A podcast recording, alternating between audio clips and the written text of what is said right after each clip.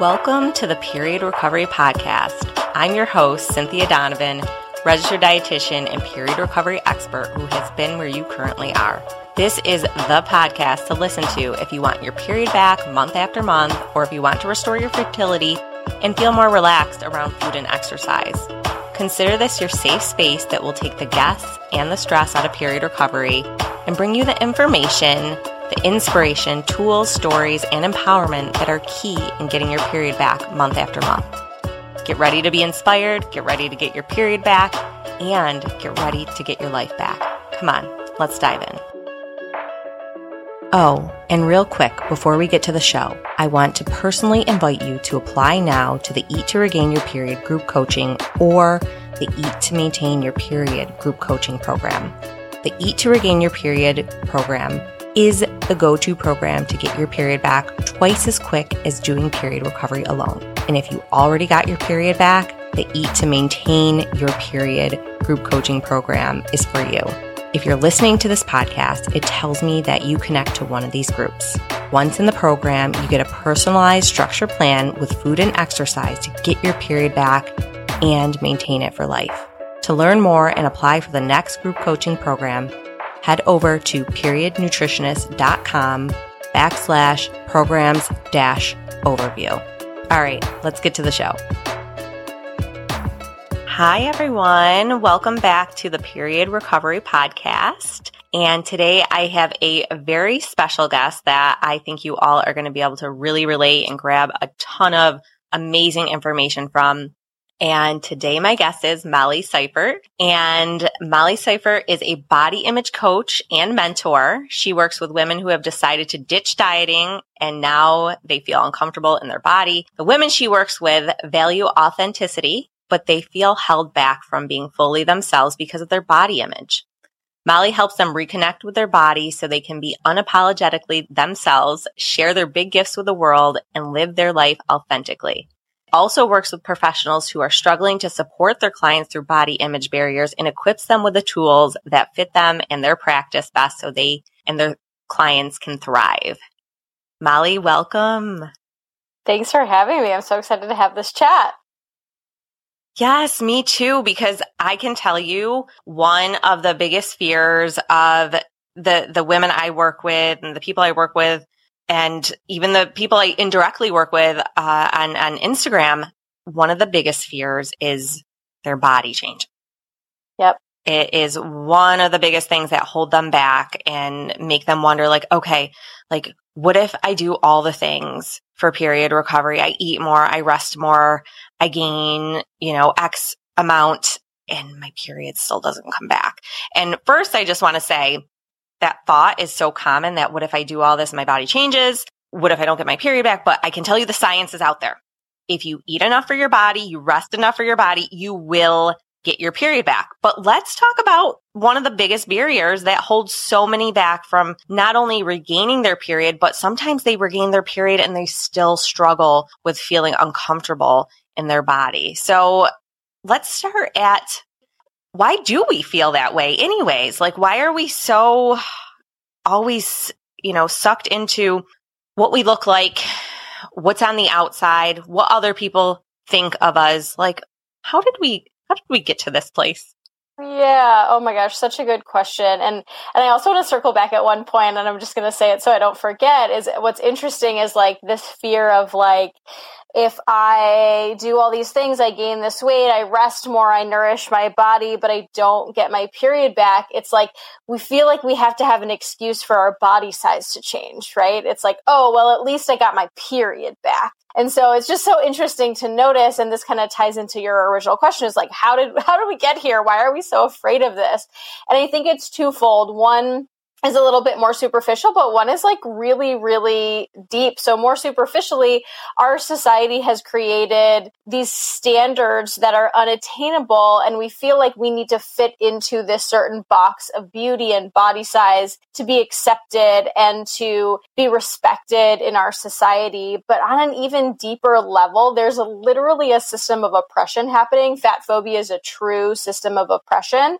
And people in straight size bodies might not be affected by that directly, but we're all indirectly affected by it because, as we know, systems of oppression are built into all of us. We all have our own internal bias. And so it's so deeply rooted because there's this almost nervous system response to if I'm in a larger body, I'm not going to get as much respect, belonging, and I, it's going to be harder for me to function in this world and the truth is, is there is some truth to that because of this system of oppression. And so that's why it's so challenging for people and why it, it's sometimes not enough to just think positive, right? We can't just like positively think our way out of a system of oppression. And so that's kind of the two different components that we see. There's this more superficial layer that's mostly just societal standards and et cetera. But on an even deeper level, this affects our nervous system. And that's why it's so hard to do this work. Um, and that's the oppressive system of fat phobia. Yeah. And thank you for sharing all that. And I love how you led off with, and I definitely want to come back to that component of, well, maybe sometimes we'll just, you know, period recovery is our excuse, you know, to be okay with the weight gain. And then we get our period back and it's still there. But we'll, we'll talk about that. Um, jotted that down so we could circle back to that because that's, I think, a, a really big point. Yeah. So pretty much it's been rooted in us for probably generations to come. I know for me, I remember back, you know, when I was younger, my grandparents saying like, "Oh, look at so and so, you know, they've gained weight," or "Oh, wow, they look so good." I remember my mom counting calories and exercising. And again, my grandparents, my mom, love them to death, and they only knew what they knew, right? Because who knows? You know, my mom's mom, her mom's mom, so forth. They only did the best they could my mom never was like, Oh, Cynthia, you can't have this. You can't have that. You should eat this. She, I mean, she let me eat cake for breakfast for God's sake, you know, so, but going back to that, that place, I mean, when I was old enough to start making my own decisions when I was a teenager, I'm like, oh, well, maybe, you know, I need to lose a little bit of weight to fit in my prom dress. And, you know, and then it guess it, you know, it started way back then. It was being modeled not pushed on me, but it really, it, it becomes a belief system. And I like to say, and I'm sure you agree, Molly, that these thoughts that we're having about our bodies, they're really not our fault per se. Would you say it's, it's something that's kind of been given to us over generations through billboards, through social media, through doctors, through all the things. Yep. Absolutely. And I think our, first of all, like you said, our parents and everyone was doing the best they could, but I believe they're finding now in research that most of the influence on young girls and kids is actually outside the home because they're around other kids who have influence from their parents. They see advertising, they're at school, there there's just so much external influence. And that's not to discourage people to not do this work because it's worthless. It's not it's absolutely not worthless. I think our relationship to our parents is, you know, one of those really core foundational things that sets our up our core belief systems but the truth is is that there's so much else to battle out there. And you're right this is just passed down from generation to generation and you can stop the pattern in your family with your children and for yourself because it's just so stressful to constantly be thinking oh well i would be better my life would be better x y or z would be better if i was in a smaller body because all of us know that either one, it's really hard to maintain that body or even to get into that smaller body. Or if we do, we get there and we're like, I don't feel any better. So it's just, it's a, uh, don't know what the right word is, but all of those options fail, right? To give you what you actually thought you wanted. yes, exactly. And I remember that too. It's just like, you know, conforming myself into this smaller body and restricting my food, you know, which at the time, I thought I was just doing the healthiest thing for myself. Totally. Right? Because we're just, it's everywhere. You know, thinner is better. Thinner is healthier. And gaining weight is, is bad. And if you don't exercise, you know, I remember, and I'm going to be honest, back when I was in my very exercising, restrictive eating days, if someone I knew told me, you know, they don't go to the gym or work out, I would be like, what? Like, who doesn't go to the gym? Like they must be unhealthy. And, you know, when I really was the unhealthy one. yep. So, yeah. So I, I want to be fully disclosed. I've been on both sides. Absolutely. This side of feeling, you know, comfortable, relaxed, confident in your body is is much more fun. Um, and we'll we'll get into the all the perks of that. But you know, going back to, I think a big thing uh, for this whole image that we have in our head of what we should look like and what health should be, when people are told, okay, especially you know the people I work with, let's eat more, let's rest more, and you might you might gain weight you might. And I think the biggest thing is, well, what are other people going to think about me? And so I, I wonder what advice you have, Molly, when, you know, someone would say, well, what are people going to think if I, if I gain weight?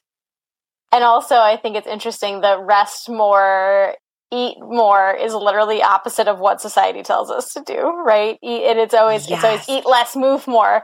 And so, but the healing, the healthy thing, especially when you've lost your recovery, is to eat more and rest more. This question of like, what is everybody going to think? Anytime we have these intrusive thoughts or unhelpful thoughts or negative thoughts, you know, whatever you call them, the truth is that they have information in them and i want people to practice being curious about that so even starting off with what are people going to think of me? Okay, what is the story I'm telling myself that they're going to think about me? So then we get into, okay, they're going to think I've let myself go. They're going to think I'm unhealthy. They're going to think I'm lazy. Okay, so these are the stories that we believe people are thinking about us. Of course, there's some thinking mistakes there. We're mind reading, assuming people are thinking these things about us and and we can tell ourselves that that might not be true but the truth is that people might be thinking that. So we need to dig in even deeper. If we were i don't like the word lazy because i don't think laziness is a real thing. Um, but if we were quote unquote unhealthy if we were quote unquote un or lazy excuse me if we did quote unquote let ourselves go what would that mean about us? What's the story we're telling ourselves that that would mean about us on a deeper level? Right. And then we get to answers like, well, then I would have messed up. Or, well, then I'm not going to find a romantic partner. Oh, well, if that's true, if I'm lazy, if I'm unhealthy, if I've let myself go, then I'm going to lose my friends or I'm going to lose relationships now we're getting there, right? Now we're getting down to, we're kind of what I call uh, following the thread of like what's actually underneath these fears.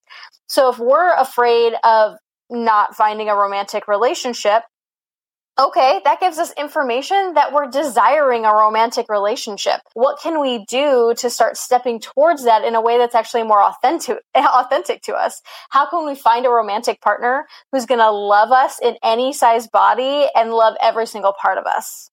If our answer is, oh, well, then I've done something wrong, we can get even more curious and say, okay, if we did do something wrong, what's so bad about that?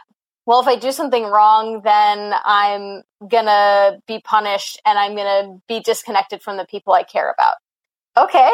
So now we have more information there. We can see that connection is important to us. So how can we move forward with authentic connection? So the key here is to ask ourselves questions to kind of get down to really what the core fear is. And you can hear in all these examples, most of the time what i hear one of the biggest thing I, I, I work with all women. I've worked with literally one one man. And even for him it was connection is so important. Connection and relationships are so important. So i tend to see that trend of like when we get down to the core of it what we're most afraid of is that our body size is going to compromise our connection and our relationships and that makes sense, right? We're human and we thrive with connection and relationships. And so then we can clearly see that oh, this isn't actually about my body size. We do live in a physical world, so I do kind of reserve one little slice of the pie chart to like, yeah, this really is about our bodies. But the great majority, I would say 95% of it is actually about relationships and connections. So how can we shift our energy into focusing on our relationships and our connection instead of the size of our body? I love that, Molly. And it is so true because I remember for myself, one of my biggest fears when I finally found out what I had to do to regain my period because it took me a while to figure out what was actually going on. And one of my biggest fears was, yes, the weight gain, but more specifically, like, what are people going to think? I'm the dietitian who is supposed to be quote unquote healthy and healthy means thin. And if I give up the gym and I'm not there anymore, and then people see me out in public and I've gained weight, oh my gosh, you know, and my friends that were truly my friends, they stuck by me. We were, our relationship didn't change, but I was fearful of that. And it really does, you know, lead down to that connection and that relationship, whether it's a physical relationship or just, you know, a friend or even your parents, uh, your caregivers, whoever. Um, so I, I love that you, you bring that up and help us dig a little bit deeper into it's really not about our body, the majority of it. So I hope that resonates with so many of you to know that the way you feel right now about your body and about your period recovery and about all the things is not permanent. Right. And so I guess in the day to day stuff, when, when those thoughts come in of what are people going to think, do you just, you know, recommend we just start to kind of get curious with ourselves, ask our, ourselves some questions? Should we do any kind of journaling? Like, what have you seen that that works well? And I know every person is different when it comes to, you know, how they've gotten into where they are and how they're trying to get out. But I guess a little tip maybe someone could could do if they have that thought of like, oh, what's, you know, so and so going to think if I my body changes. Yes, absolutely. One of my favorite practices that people can do on the fly.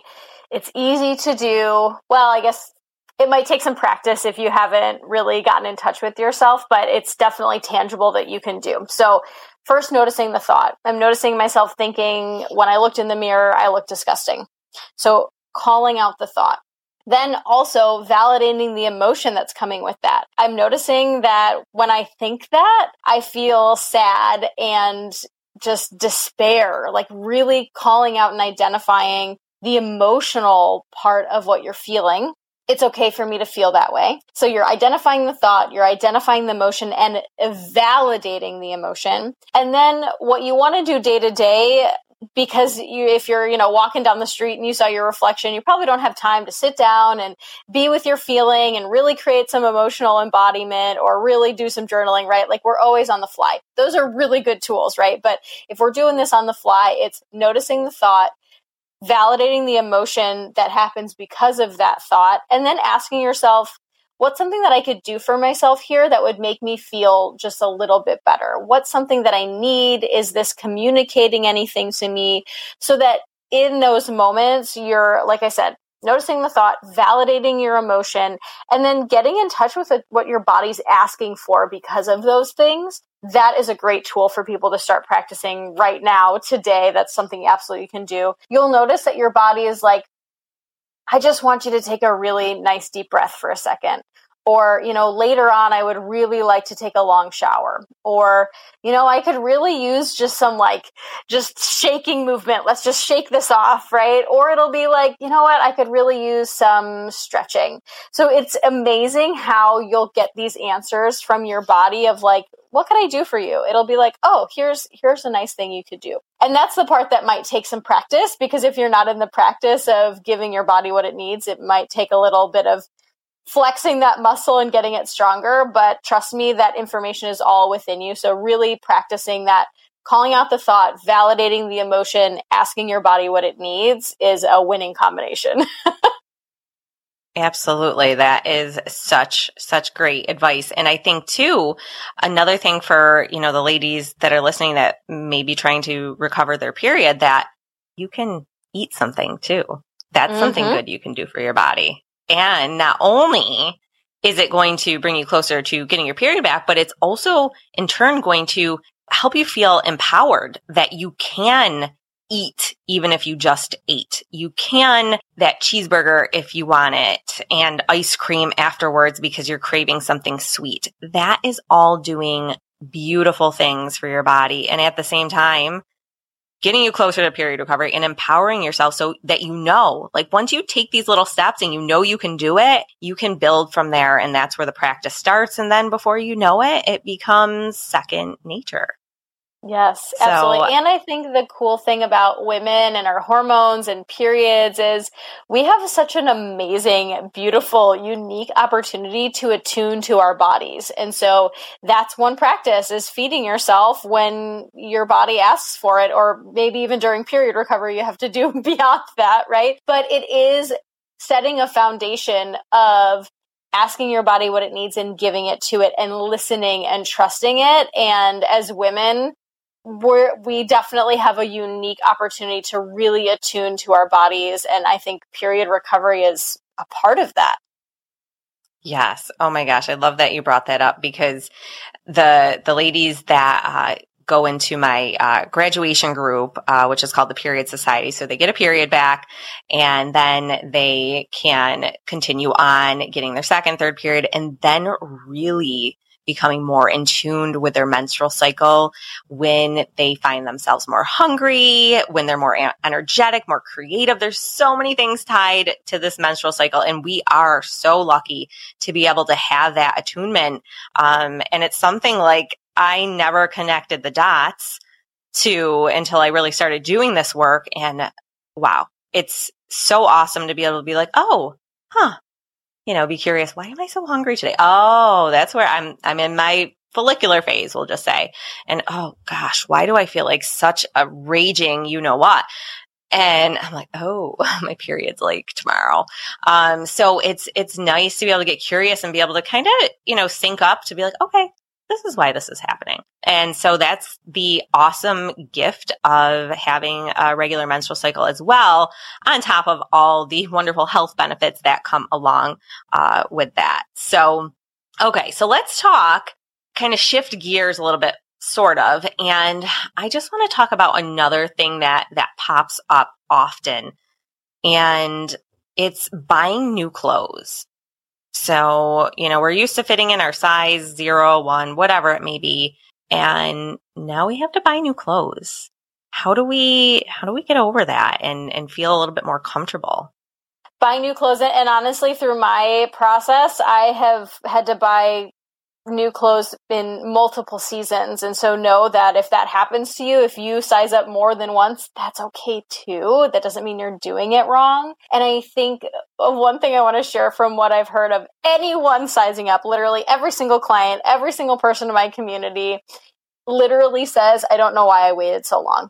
I feel so good this has completely changed my body image by just buying clothes that fit my body and not worrying about the size and not waiting until I might fit back into these clothes. So if you're listening to this and you've been putting it off, just go do it. It's like the easiest but the hardest thing to do ever easiest because it's a tangible thing you can just go and do. Now, I do want to acknowledge that it does require some privilege to be able to go and buy new clothes. I understand that requires a level of financial ability. And so I just want to honor that, that it might not be easy for everyone. And know if that's you, there's, there's also, there's clothing exchanges on Facebook. There's thrift stores. There's, there's options. Of course, there, it's going to be different. So I just want to acknowledge and, and validate that. But the reason people put it off, right, is because there's loss that comes with that. We hold on to these ideas and beliefs about who we are in this smaller body. And when we size up, it's a tangible reminder that that's no longer us. But here's the thing that we have to remember is that it's a story that we're telling ourselves. So again, we want to get curious and say, okay, what's the story I'm telling myself that I'll get when I'm in a smaller body that I won't get in this new size body. Right. And again, it will be, I will, you know, be able to connect with my friends at the pool party without thinking about my body. Okay. That's something we can work on, right? That's something we can work on in this new size body. We're telling ourselves a story that no partner will love me in this new body. Okay. Again, that's a story how can we work towards finding a romantic partner who will accept us in any size body? Because the truth of the matter is, if somebody doesn't accept you just because you're a body size, they're not your person, right? No way. No way, right? So, and, and also, again, I want to honor that if you're in a relationship where someone's judging you, that doesn't mean you can't repair that relationship as well. You can definitely do that. So if you're like, oh no, I'm in a relationship where my partner is judging my body already, that doesn't mean you have to just kick, them to the curb. You can repair that as well with a lot of, you know, vulnerable conversation, maybe some couples therapy, etc. Anyways, so again, when we have to size up, the fear is that we're losing something. So I want you to get really curious about what's the story I'm telling myself that I'm losing and how can I make that a reality in a more authentic way, in a way that feels more sustainable in my current body. So it's twofold, right? I always like to make sure that we're not just positive thinking our way out of these uncomfortable emotions. I want you to start doing that, right? Like think about the ways that I can make relationships and connections thrive in this new body and also honor and make space for the discomfort that's coming along with grieving this old body. Because if we don't do both, we're missing such a huge part of this process and you're always going to be kind of dragging those uncomfortable, heavy emotions along with you and that's part of the reason it feels so hard. So we have to learn and practice how to identify, validate, hold space, and process some of these uncomfortable emotions that are coming up in this process. Otherwise, it's just going to feel even harder than it already is. Oh, thank you for sharing that. Because a lot of times it'll be like, well, I'll just replace it with positive thoughts. Mm-hmm. It's like, okay, we got to we got to get a little deeper. Where's this coming from? What are you telling totally. yourself? Uh, because, you know, we push that under the rug just with, you know, a mantra or a positive thought, which can be helpful in the moment. You know, maybe you're out to dinner and you, you can't like just drop in and start get to get curious. But, you know, if we're doing that on a regular basis, that dust bunny under the rug is just going to get bigger and bigger and bigger. And totally. those emotions you carry, like Molly said, are just going to drag with you. And that's no fun. And so, you know, buying these new clothes, I just, I know for me, when I was going through recovery, it was like the worst thing in the world that I had to buy new clothes. And just something about it was just so deeply ingrained that, you know, smaller is, is better and that going up a size is bad, but going down a size is good. And I think that's pretty much probably ingrained in most of us, not not just us. I mean, I don't feel that way any any longer just cuz just like you said Molly, before, you won't believe how much better you'll feel. Like mm. yeah, initially it might be hard to go get a, a different size, but once you're wearing it, it's like, oh my gosh, why did I torture myself for so long? And I know for me, I can remember a point. I was a dietitian. I was working in clinical. This was probably my first year out of college and I was knee deep in, you know, my missing period and restricting food and all that. And I just remember that putting on my work pants, which I had like five pairs to rotate through for work. And when I felt them getting bigger, oh my gosh, my day was so much better.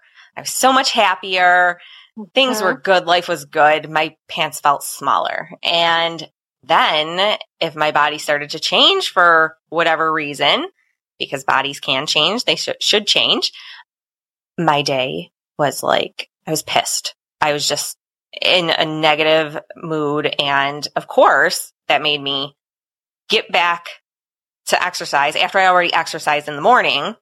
Mm. And also restrict my food because I felt bigger.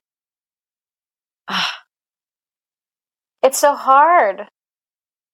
So hard. And those were the tools, though, that you had at the time, right? Those were the tools that you learned to make yourself feel better. And so I think what we have to do is find tools that are going to support us so much more deeply. And then the other thing to think about, too, is when we have clothing that's uncomfortable, we literally get a tactile information to our brain, right? That your brain and your body isn't judging it, right? But then we attach a story to it. So if we can remove some of that tactile input, right, from have actually having clothes that fit us, we at least remove that. But then we also have to kind of unpack the story and the, the snowball effect of like, oh, this doesn't fit. Oh, this means X, Y, and Z. Oh my God. And then, like you said, it puts you in a terrible space for the day. That's just not a fun way to go through life. No, and it's not for the, it's especially not fun for the people around you. I, you know, I could look back and say, wow. And I bet during my times of restriction and over exercising, I think a lot of my friends would say, wow, Cynthia is like a bitch sometimes. Mm. And I look back and I'm like, I probably was. I was, was starving and I was just worried about what my body looked like. Yeah. Right. So, but I can look back and reflect on that. And, you know, there were so many stories I was telling myself at the time. So, you know, back to the buying new clothes, going out there. Yes, it's 100% a privilege to be able to, you know, just drop down and be like, okay, I'm going to buy some new clothes. We've bought the clothes. We bring them home and I can tell you 10 out of 10, my clients will be like, oh, I do feel so much better, you know, and I'm sure you can relate to the same thing. But what if what if, because I have this happen, what if they have to buy new clothes another time? So they've already initially bought it, which was hard. And now they've exceeded, I don't want to say their expectations, but their thought this was just only the weight they would have to gain. And now their body has changed a little bit more. And how do we, I guess, cope with doing that a second time? Yeah, I mean, honestly, I had found that as I had to continue to do it, it actually got easier. But if it doesn't get easier for you, then again, I would get curious about what's the story I'm telling myself here. Now in this size body, what what do I believe this means to be true about me? So again, we just we have to get curious about our thought patterns right? What's the story we're telling ourselves is true? And just really holding space for some of the emotions that are coming up, but then also doing some, some thought busting, right? And saying, okay, I'm telling myself that story. Where did that story come from? Is that story actually true? And how can I realign with what I actually know to be true about myself and what's important to me? And I see, so I think that's where it can be really important to incorporate values and making sure that we are aligning and being in congruency with the values that are most important to us. Because one thing that I thought was interesting in your story was it was affecting your relationships. And what did we find was at the core of most people's fears relationships and connection, right? So really connecting back into what are our values, what are most important to us, and then again validating that like this does feel uncomfortable for me and that's okay. How can i create a toolbox of emotional support tools to help me through some of those really tough times? But i think again as you go through this process really making sure we're aligning with what's important to you can really help us in those times where it still feels hard to size up again. So i think the next step would be really aligning with values yeah, I would 100% agree because we know that, and if you don't know yet, you're going to know during this journey that we're more than just who we appear on the outside. And when we give that up and work on that, we're able to really see the true, beautiful person that we really are and what is most meaningful um, in our lives. Because to me, years ago, I thought the most meaningful thing was, you know, fitting into a two piece bathing suit, making sure I had a flat stomach for the summer season. But it was all coming down to like, I just wanted to be accepted and, you know, have good relationships and have fun and connect with others.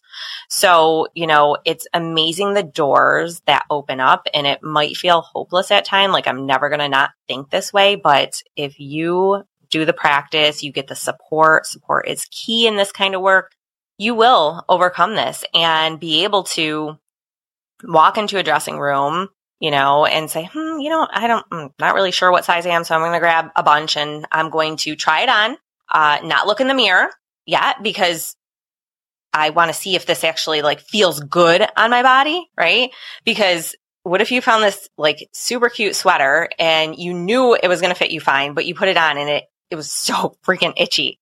I'm not going to wear that, right? Right. You, will drive yourself crazy, just like you wouldn't totally or you shouldn't wear a pair of jeans or shorts that are digging into the side of your waist just because they're a size whatever they are. And so going into that dressing room saying, all right, what's going to feel best on my body? And then after it feels comfortable, maybe turning around and say, is this even my style? You know, is this even my style? So there will come a day and that day is liberating, which Molly, I'm sure you can attest to. And we could both, you know, attest to that. It's just so nice to not have to worry and have have those thoughts. And do those thoughts come up once in a while? I can tell you during, you know, a certain part of my cycle when my period's about to come, I'm feeling more bloated, which is FYI normal. Bloating is normal. Um, that, you know, I do feel, I do feel different. I, my body feels different. And the way I honor that now, instead of beating myself up and saying, oh, you know, you shouldn't eat, you shouldn't do this, that, all right, let's put some comfortable clothes on. What do you need today, Cynthia? Um, I need to just relax. Uh, I need a Starbucks coffee. I feel like a pedicure. I feel like taking a bath. What is it? I always tell my clients, you know, we're going to have these days where we, we don't feel right or we don't feel good and asking yourself, what do you need today? What do you need? And it could be anything, maybe a conversation with a friend, listening to a podcast. So, um, thank you for sharing those tips on, on clothing and, you know, clothing, your body size, it's supposed to change season to season, year to year. Uh, you know, and I can tell you, I have before I had like one size in my closet many, many years ago. And now I have all different sizes in my closet, depending on how I feel that day, that season, whatever it may be. So know that this is, this is okay. I know society has told us different, right? Like you should just maintain, you know, a certain size or once you have a baby, you need to fit back into your pre-pregnancy jeans, all the things. Uh. No, you're allowed to change. Your body is allowed to change and it's quite, quite normal. We just normalized, I think, that it shouldn't change, right? Yeah, yeah, there's definitely a story in our society that says your body should stay the same size for forever and ever, and you should never age. And in fact, you should look younger when you're 40 than you did it when you're 20. Like, it's just, it's absurd. It's ridiculous. And I think, I think we are on a better path. I mean, I see more and more things honoring different body sizes. You're seeing advertising in public about larger bodies. And at the same time, it's still very ingrained. We're very much at the beginning of shifting into a more accepting societal standard. And the truth is that diet culture is not going anywhere. It's going to be here for a while. And so we're not going to see it go away in our lifetime. So I think the key, like you said, like we're still going to have challenging days. The key is to build a toolbox, listen to yourself, ask yourself what you need and really support yourself through it and ask for help if you need to, right? Like this isn't just about you meeting your own needs. It's also about, you know, calling in the people around you to also help support your needs. Cause like I said at the beginning, we thrive on connection. I used to think that external validation was the worst thing. I it had become unhealthy for me because that was the only way I could feel good. But now I have practiced that like okay, I can internally validate myself, but I can also ask for external validation when I need it, right? So I think that just really goes to show that we really thrive in community and connection. And so find your people, right? Find the people that really encourage you to be fully you and love every part of you and validate you and celebrate you. Those people are out there. They're probably looking for you, right? They're like, where is my person that I can celebrate them and they can celebrate me. So really, I, I, think it's just so important to to find your people. And if you don't have them yet, I I wish somebody would have told me that your people can come to you in adulthood. I kind of was under this, again, a societal expectation of you meet your best friends in grade school and high school, and then you stay friends for forever for the rest of your life. I do have some amazing friends from that walk of life. And I've also made incredible friends as an adult. So know that amazing connections can come at any time in your life. So if you don't have them now, that doesn't mean you're never going to get them. So I just, I, I just want to say that because I know I felt that way. There was a very, a period of time where I felt very lonely. Like I'm screwed. I don't have the right kind of friends or I don't have the right kind of circle. And that can be a really challenging time. So know that your people are out there and they're going to find their way to you for sure. Absolutely. And thank you for sharing that, Molly. I think there was a point in time, I want to say maybe in my early 20s that I kind of felt that way. And yeah, your people will come to you. It will fall into place. And so the last thing I wanted to talk about is circling back from the beginning of what you, you added in there was, you know, we uh, women in period recovery are like, okay, you know, whatever I need to do to get my period back, I'll gain the weight, even though, you know, it's not like my favorite thing. I've never had someone say, Oh my gosh, I cannot wait to gain weight. Like it's going to be the yeah. best thing ever. So they're like, I'll do what's necessary to get my period back. So, which is, you know, if that's a motivating factor, you know, I, I want my period back. That's okay. That's a place to start, right? Absolutely. Because not having a menstrual cycle impacts your bones, cognitive, relationships because you're under fueling and you don't have enough food to concentrate on meaningful connections. And I can go on and on about the, you know, disparities that come along with a, a missing menstrual cycle, but you know, let's talk about the, you know, giving ourselves the okay and how can we, you know, I'm trying to think of, of how to say it, but how can we give ourselves that permission to gain weight because we're getting our period back, but also simultaneously, you know, dig into why we're giving ourselves an excuse for our bodies to change. Did I say that kind of right? Totally. Yeah. It's like trying to find a reason or quote unquote excuse. And I think what's underneath that is we're always seeking approval right? So we need to over explain ourselves. There needs to be a reason why our body is the way it is. So my curious question for you is, do you feel that in other ways in your life? Do you feel like you have to over explain your personality? Do you sometimes feel like you're too much or not enough? And so I think at the core of this, it's really about approval and gaining approval from others. And so my challenge is how can we approve of ourselves internally? how can our body be enough just as it is right now in this moment? Our body is good just for existing, not because it, you know, has now regained its period and okay, now I can accept my body as it is just because it regained its period and this was a side effect.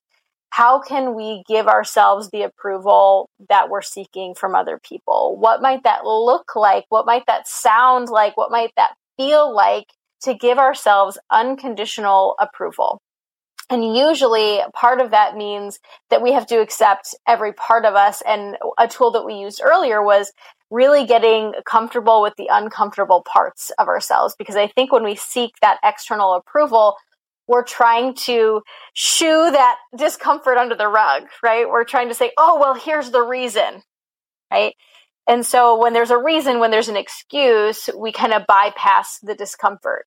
So instead of bypassing the discomfort, can we walk through it? Can we be in it? Can we actually go through that, that wave or that tunnel of discomfort?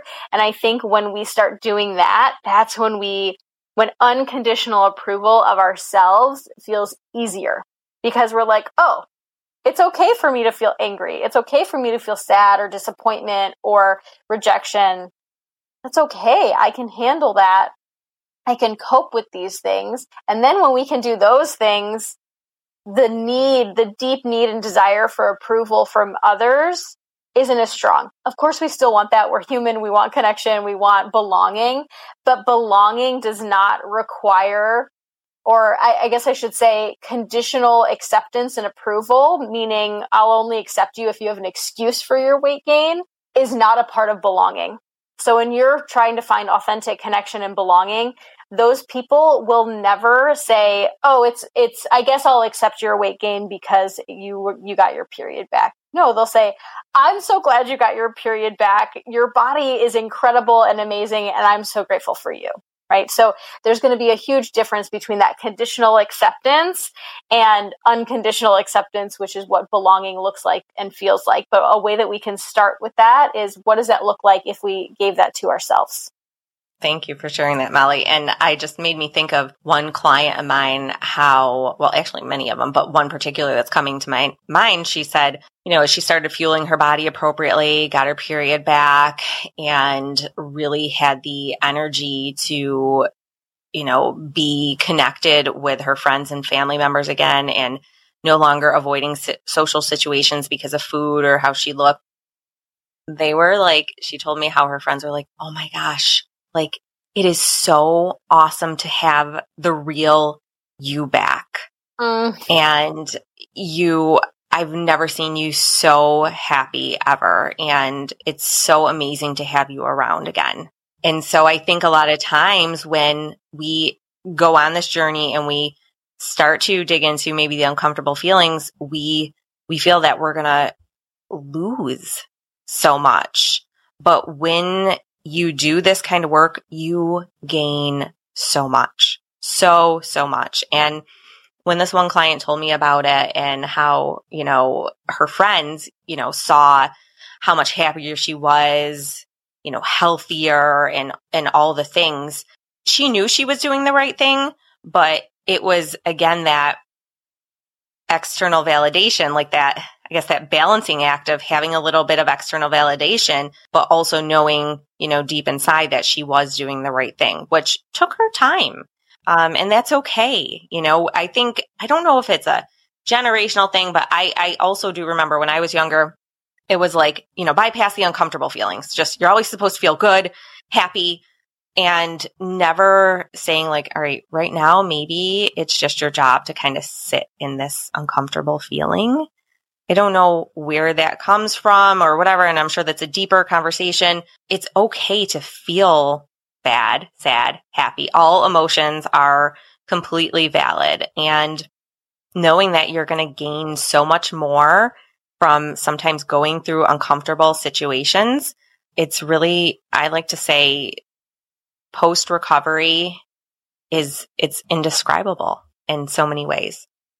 Yep. Because I think, yeah. like you said, our generation was taught from the generation above us don't feel sad, don't cry, it's okay. And that really invalidates us and also prevents us from seeing our wholeness, that we are a whole complex human being. And I think the more that we can validate that we have all these feelings, that they even if we pretend to be happy all the time, those uncomfortable feelings are still going to come up. And so when we can embody all of those things, we feel whole in a way that other generations were never allowed to feel and so they couldn't model that to us and i truly believe this is honestly why i do the work that i do kind of like your your story is i truly deeply believe that the more people that are standing in their wholeness, that are able to really embody all of their light sides, all of their dark sides, and everything in between, I honestly believe the world would be a better place. That's why I, I do the work that I do, right? On a on a deeper, on a deeper, but also like bird bird's eye view. Like this makes such a difference and period recovery and intuitive eating and body acceptance are all parts of that are all parts of really reattuning with every single part of yourself and being able to accept it Yes, and pass it on to future generations. Yes. So we can make this world a better place, which is so cool. And I see it, you know, I'm so, was my journey with period recovery and body acceptance, you know, it was no walk in the park, but if I could go back and not do it, I'd still do it because it has not only made me who I am today, but I'm able to accept myself fully and I'm able to pass that to my two little boys who right now are five and three. And stopping that generational, like, no, you can't cry or you shouldn't cry or, you know, that all feelings are, are good. All food is good. All bodies are good. Uh, so it just lights me up inside to see other, you know, people I work with doing this work, stopping that generational thing, even if they don't plan on producing offspring. It flows out to maybe past generations. I know I see thing I see my mom do things differently because she sees me do things differently now, which is so cool. So it doesn't even have to be about future generations. It can be past and current. So Oh my gosh, totally. But Molly, it's it's amazing, isn't it? It, it truly is amazing. Yep. It really is. It's so healing and it's it's maybe a little bit weird to think like, oh, like these things can change the world period recovery, intuitive eating, body acceptance, but really in the broad scheme of things, they can. It has a, such a ripple effect, whether you're producing offspring or not. It's so healing for people to really reattune to themselves and their bodies and this is this is that work or one way to do that there's many ways to do it but this is kind of our our way to do it Absolutely. And I have to say, this has been the best conversation ever about all things, you know, well, we didn't cover all things body image related, but we got into a couple of the core usual things that pop up for so many people. So I am so grateful that you were able to come on and share all of your knowledge and expertise and passion because I think if you and I and so many other practitioners didn't have that, that passion behind it, it just, I don't know. It, it would be different for sure. Uh, but that passion, that wholeheartedness to help others, you know, heal, regain their periods, regain their body image, confidence, and all the things. Um, you know, I, I wake up every day and I'm like, pinch myself, you know, I get to help. Uh, so, and I'm sure you feel the same. All right, Molly. So one question I like to leave uh, with when I have guests on is how are you living now? Because all of us that have been on here have gone through some type of recovery, whether it be period recovery, body image, disordered eating, etc. How are you living now? Mm, I love I love this question. First and foremost, there is just so much more joy and play and enjoyment in my life when I was stuck in diet culture and restricting and quote unquote clean eating. I always felt like I was missing out because connection again like we've been talking about so much connection is so important to me. And oftentimes connection happens around food and trying new food and celebratory food. And i was always restricting myself in those moments with which also restricted my connection. So there's so much more joy play and attunement with my body. I mean, it's just, it's so much easier as well. I'm not constantly thinking and planning and counting and whatever I was doing in my head. There's so much less of that. So there's also more time and space to do things that I enjoy and that matter to me. But also, where I'm living now is deepening this journey for myself. I've done a lot of this work. I've done so much therapy and coaching, and I'm I, there's still things to work on. I always encourage people to take breaks from self work, right? And so I've taken long breaks, but I'm also now in a season and a period where I'm going even deeper. I'm doing some subconscious self worth work now, um, which is fascinating. So, and and I love it. It's so funny because had uh, had someone told me that this journey never really ends. 10 years ago when I was a perfectionist and I just wanted to get up to a place where everything was perfect and then life would be perfect the rest of my life, I would have been like, well, then why would I even do this? Right. But now I'm like, oh, I get to see when my body and my mind and my soul is like, okay, we're ready for the next step or okay we need to pause and just you know celebrate and enjoy life or hey you're doing this work. Don't forget to celebrate enjoy life along the way. So i just feel so much more connected to my body and my heart and it's just so much better. That's not to say that it doesn't come without struggles. Of course, there are struggles and challenging days, but overall, it's just so much more. Oh, what's the word I'm looking for? It's just better just seems too plain for me, but it's so much more enlivening almost to be able to accept every single part of me. And so that's that's how I'm living it living. amazing, Molly. That is so amazing to hear. And I feel like just by knowing that that is all possible is going to bring so much inspiration to those struggling to know that there is, you know, a, a pot of gold at the end of the rainbow or that there, there is so much hope. So thank you again so much for sharing that. And thank you again so much for being on. And just in case, where can people find you? Yeah, absolutely. So, my biggest new exciting thing is my What She Gained podcast. So, you can find the podcast anywhere you listen to podcasts. It's called What She Gained, and it's all about uh, different intuitive eating, body acceptance, health at every size aligned topics, and really diving into what you can gain when you let go of food and body obsession. But people can also find me on my Instagram at Molly Kate Wellness or my website, mollykatewellness.com. Thank you so much, Molly, for being on. This was so informational and inspirational. Thank you again. Hi, guys. I hope you enjoyed this episode. Please take a moment to think and reflect on how this could be helpful in your period recovery journey. I want to thank you from the bottom of my heart for listening to the Period Recovery Podcast. We know there are a lot of pods out there, and I'm so excited and grateful you are here listening with me. If you need more support on your period recovery journey, schedule a time to chat with me on my website, periodnutritionist.com. If you found this podcast helpful, please help me spread awareness on missing periods by subscribing, leaving a review, and sharing this podcast with others. Are you ready to get your period back and your life back? I'll see you in two weeks.